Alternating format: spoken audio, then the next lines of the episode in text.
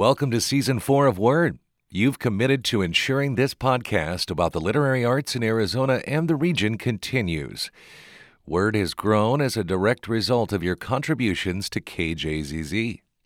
Please consider a gift of 10, 20, maybe even $30 a month to help ensure this kind of programming reaches you and others. If you're already a member, thanks very much. If not, it's real easy to become one. Just go to kjzz.org and click on the Donate tab. Whatever is in your budget is the right amount. Thanks again. And now, on with Word. Word, I'm gonna say the word. In the beginning was the Word, What? Word. Word. Word. Word. Word. was the Word. From the KJZZ studios in Phoenix, Arizona, welcome to Word, a podcast about the literary arts in Arizona and the region. Here's your host, Tom Maxedon. Coming up on Word, a transplant from the Mariana Islands is in Nevada now and brings his love of poetry in the Southwest with him. one night in Yuma. Lady Cougar from Tombstone Territory. Hot night in Yuma. Plus, we'll explore a new novel from a Pueblo Indian author that's about to be released this month. This one is pretty much an epic fantasy or what they call high fantasy. So if you like a Game of Thrones or a N.K. Jemisin's Broken Earth trilogy, this will probably appeal to you. But first, Phoenix has a new youth poet laureate. Annika Clark was chosen by Creative Youth of Arizona in September. Clark is an ASU student, and we began our discussion by talking about when she was first bitten by the poetry bug. I got interested in poetry when I was very young. My mom had me memorize poems. I think that's pretty typical for elementary school um, memorization. That made me super excited about performance. You know, we would do Shakespeare, we would do Robert Louis Stevenson, those kinds of things. And then I started writing my own poetry in middle school. I had an English teacher who was, she emphasized creative writing a lot. And I'm not sure I had ever thought I could write poems. It's kind of like off limits for me, but she she encouraged it a lot.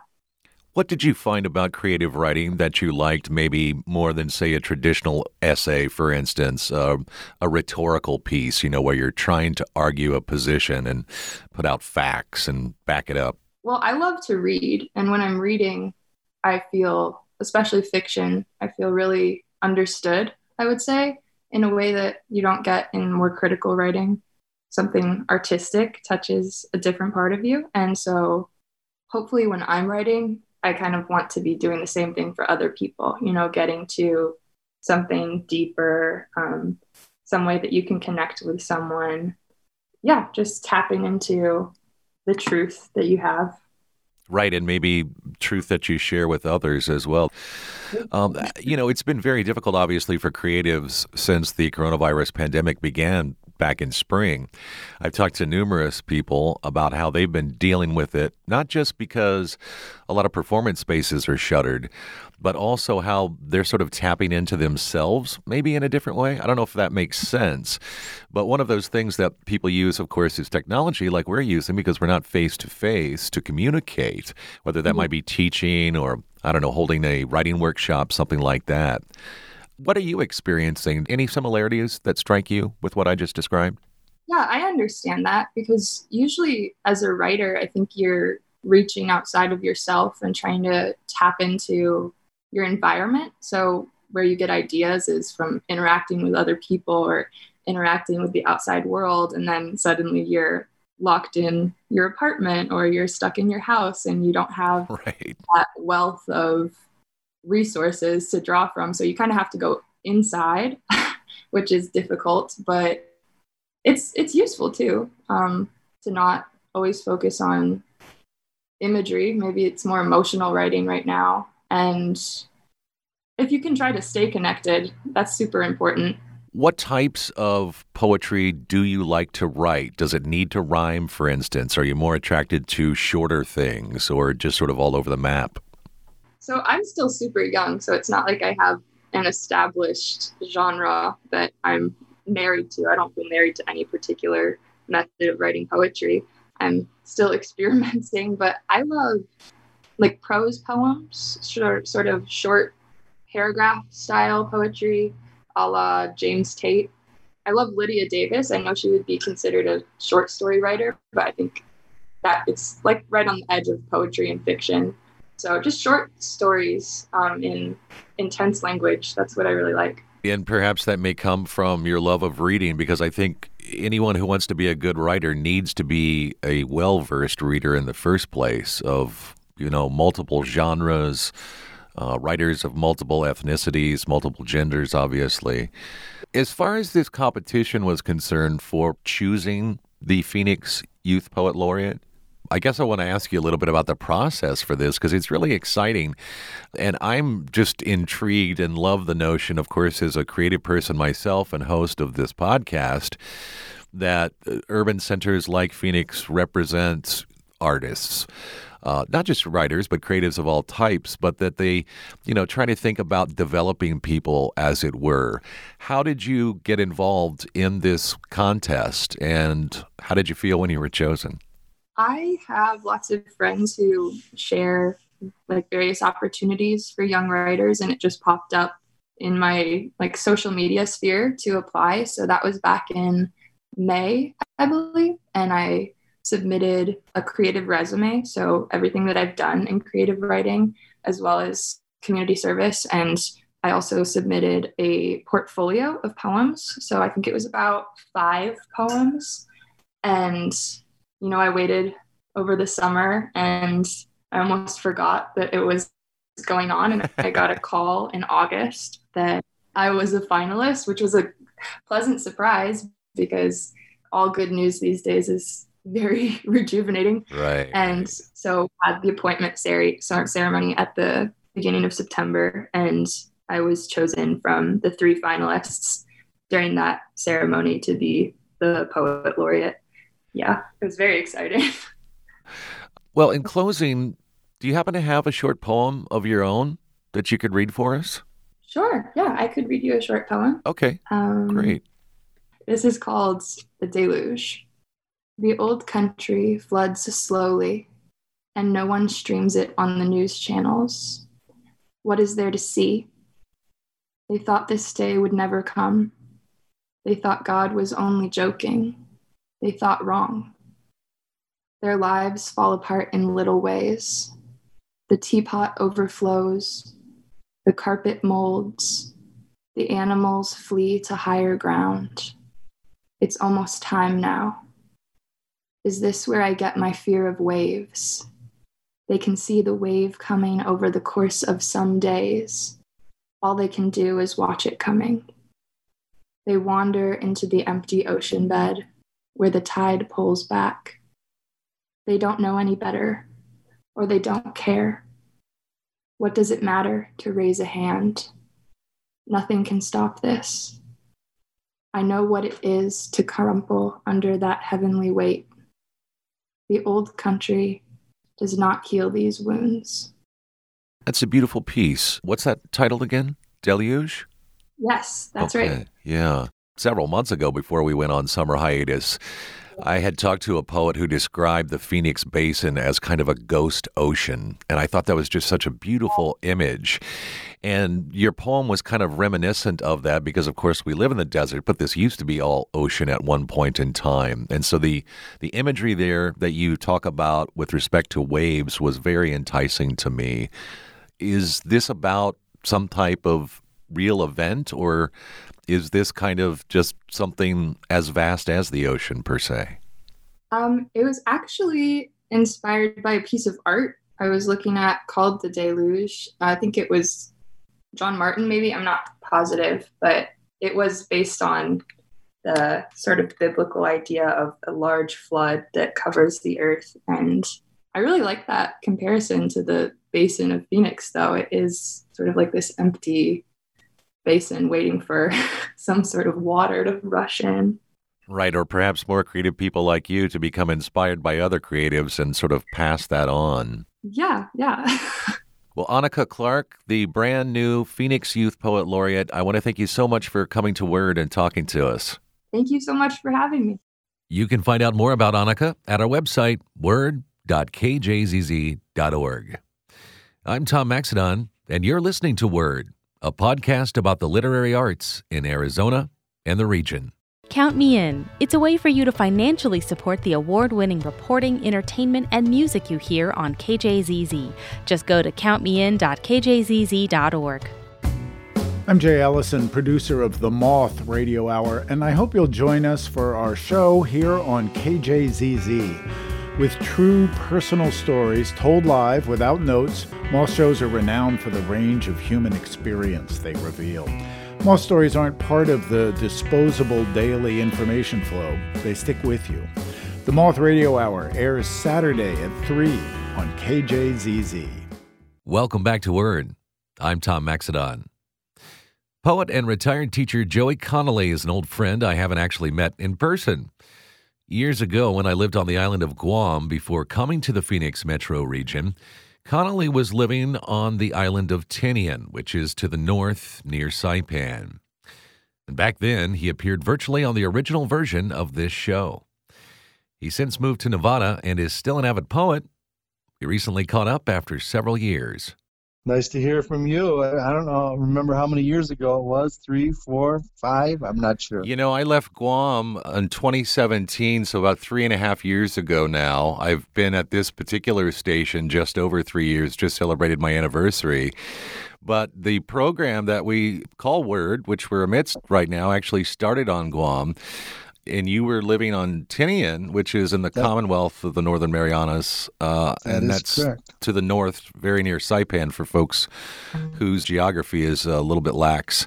well, that would be the majority of the American public. I used to tell people, well, the only people who really knew about uh, Saipan and Tinian were veterans of World War II, uh, including um, President George Bush one who actually got shot down in the Marianas. Oh, is that right? I didn't realize yeah.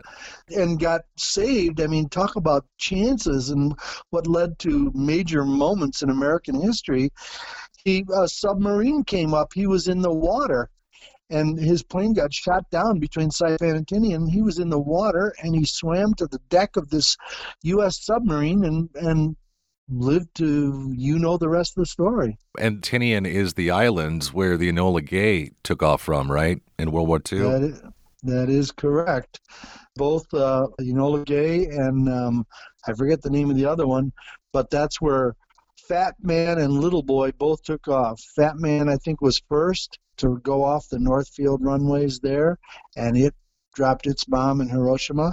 And then, like three or four days later, the next plane uh, went off and it dropped its on uh, what? Uh, Nagasaki. Nagasaki.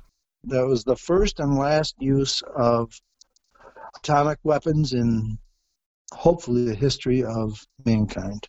You've been an avid writer for many years, and that is, of course, how we first met uh, virtually. We've never met face to face, but we talked on the phone several years back. And again, Mhm. that was when I had the program at the public radio station on Guam, a simulcast of which also was broadcast in the Northern Mariana Islands.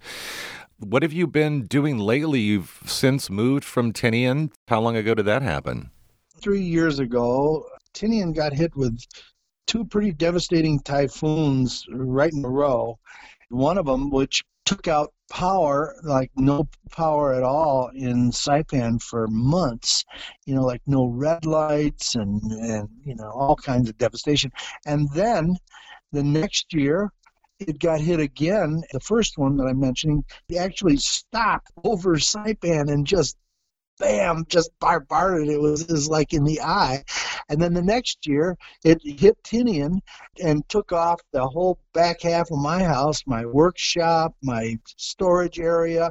But what was worse, and nobody was killed in that, by the way, but what was worse about that, as far as my personal perspective was concerned, it it destroyed age old 30 40 foot high mango trees and a whole citrus orchard that i used to walk out and get a variety of different lemons and limes and uh, oh it was just a horror show.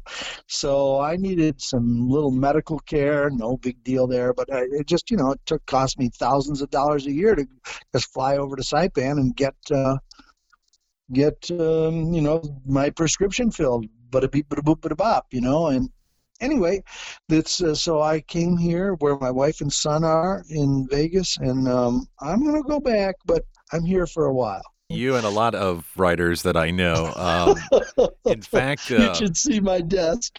You should see my my bed. You, you know, I just got papers, and then I'll rip them out and rewrite them and put them in a notebook, and then then I don't see him for a long time. No, it's reminiscent actually of my own father, who used to be fond of saying, "I have organized disorganization," and so it's like I have pile A, pile B, pile C, pile D, but I know what's in those piles. Trust me.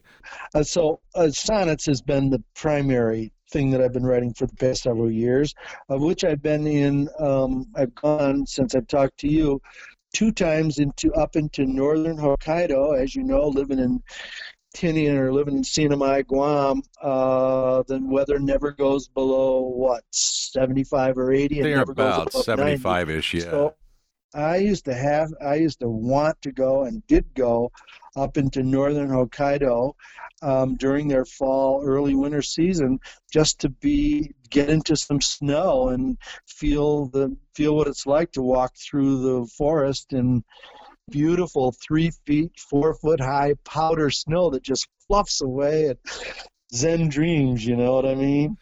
And um, so I've been up there a couple times, and then been over to uh, the South Korea. Came after two tours up there to you know, I go for two or three weeks at a time. Then South Korea, where I've been most recently last November, where, uh, but again the year before that.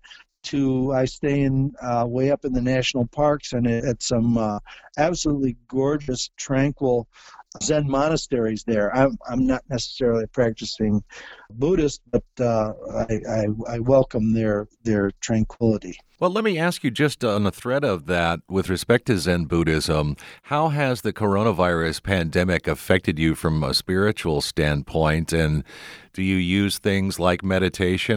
To me, writing poetry is an act of meditation. Good question. I would say that I'm I, I, I wrote and have, have had, but I've had two to three sonnets published weekly in the Saipan Tribune they're published daily online, and he, the guy, gave me the editor gave me a uh, little column of my own, if you will, called Literary Nook. And um, so, as far as how it's affected me, one of my last ones was called. Uh, I was it was about that I'm afraid of dying, and I haven't been afraid of dying my entire life. People that know me know that I I go in many places. I've stayed down in the border of Organ Pipe Cactus National Monument and caves down there uh, years years ago by myself. Hiked up in, you know, through Chiricahua and, New Mexico, blah blah blah. And uh, but how, how has it affected me? My drug, my tranquilizer, Tom, is music, classical music. And the older I get, the older music I like. So I'm right now probably I'd have to say it's uh, Bach, Mozart. On that particular thread with respect to classical music, uh, our sister station to KJZZ is called KBAQ. And in fact, it's K B A Q. So, nice little play there on the call letters.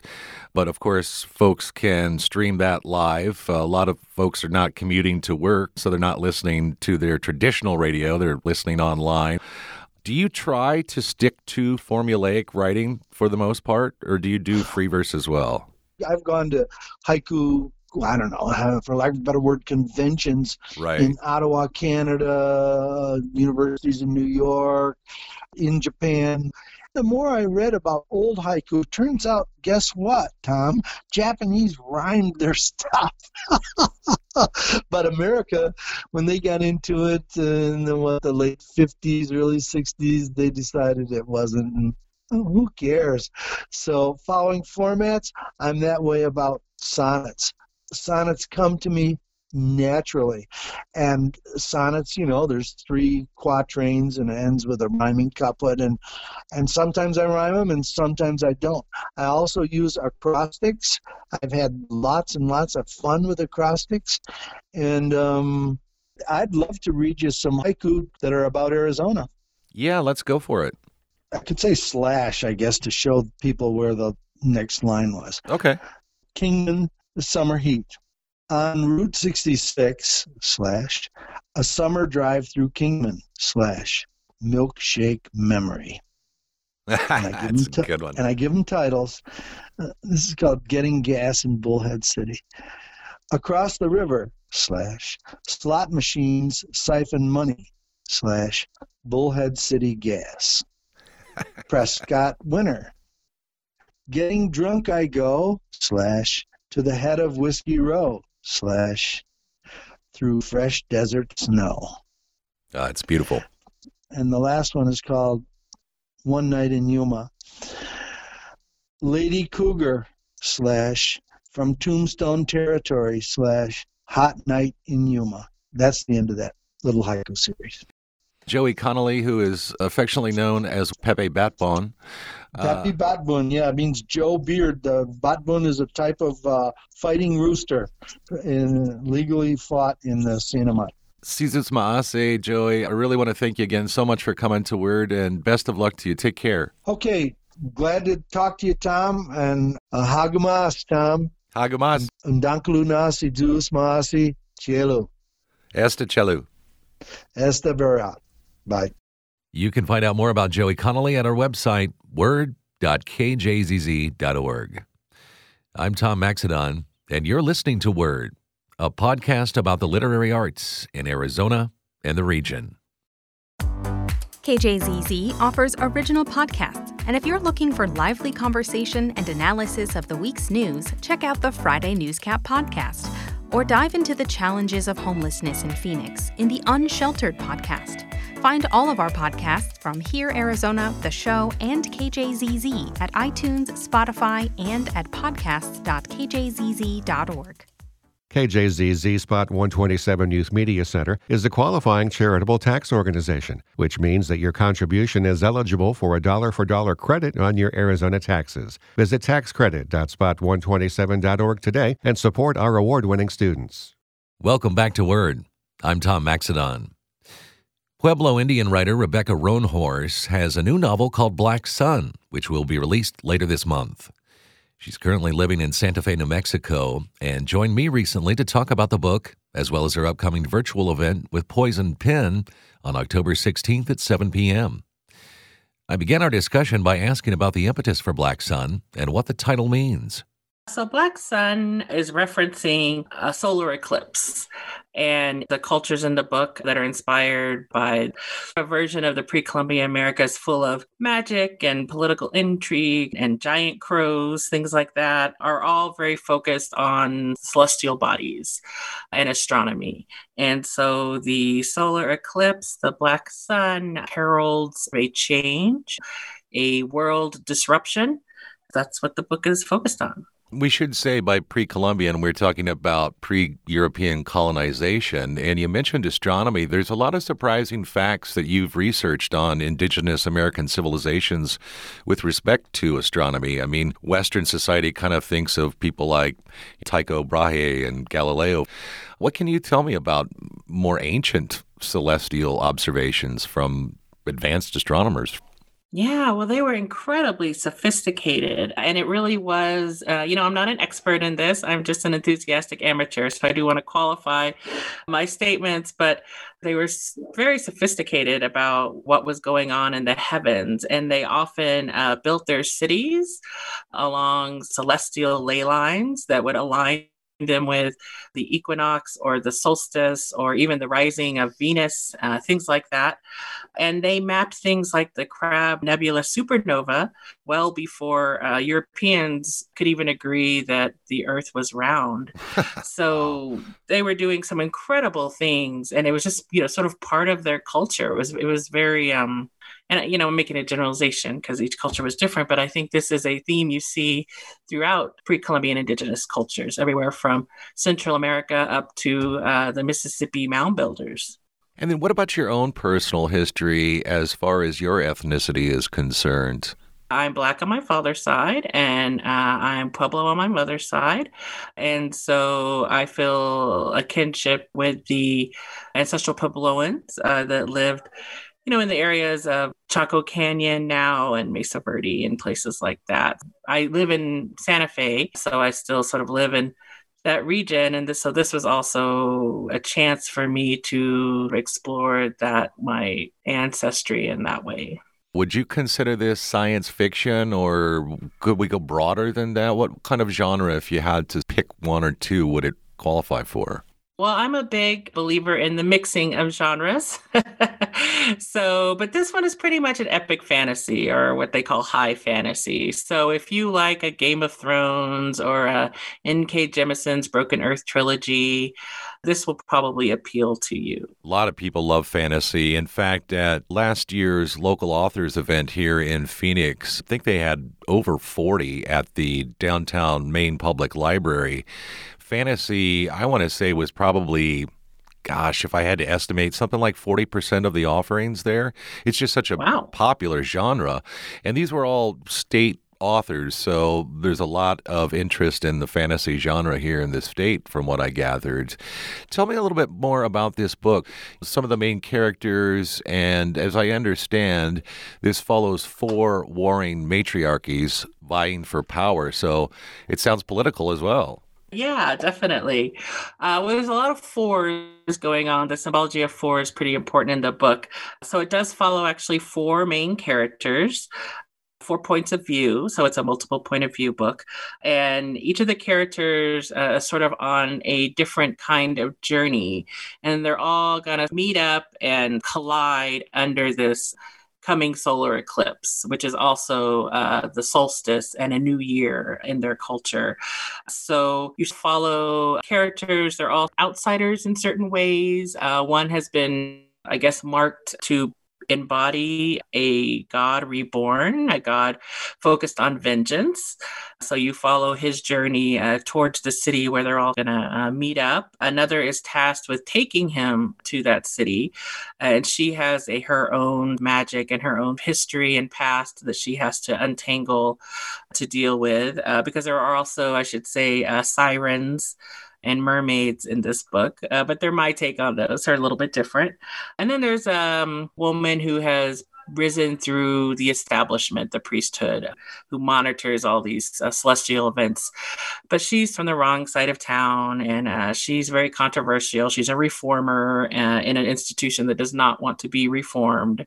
So she has her own enemies and her own challenges. And it's very much a trust no one situation for her. So she's going to have some issues as well.